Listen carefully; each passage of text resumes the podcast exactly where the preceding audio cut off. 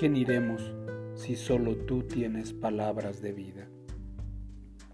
En el libro de Deuteronomio capítulo 5 versos 13 y 14, el Señor nos dice, Tienes seis días en la semana para hacer tu trabajo habitual, pero el séptimo día es de descanso y está dedicado al Señor tu Dios.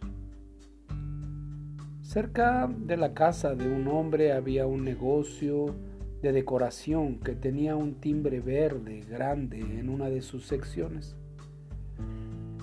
Si no había ninguno de los asistentes, presionabas aquel botón que encendía un cronómetro y si no eras atendido antes de un minuto, obtenías un descuento en tu siguiente compra.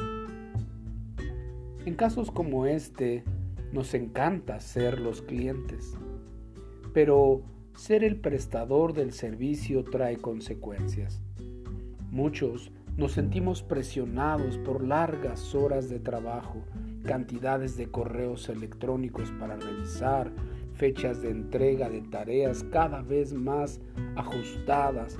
La técnica de atención al cliente de ese negocio se nos ha hecho carne, creando una cultura de la prisa.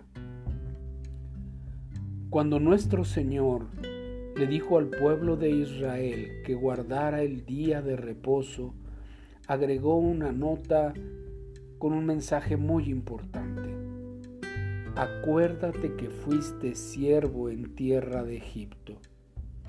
Faraón los había forzado a, trabajar incesantemente y durante más tiempo.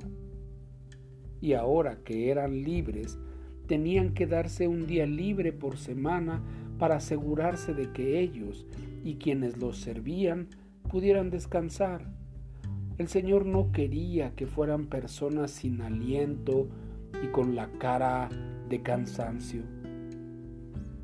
Trabajas a veces hasta estar completamente agotado o te impacientas con aquellos que te hacen esperar es necesario que también demos un descanso para nosotros y para los demás también. La cultura de la prisa es de los esclavos, no de Dios. ¿Cómo es que puedes tú resistir el impulso a trabajar con exceso?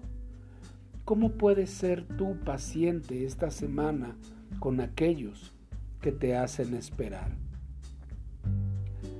Señor, cuántas gracias te damos, porque en ti podemos encontrar descanso y reposo.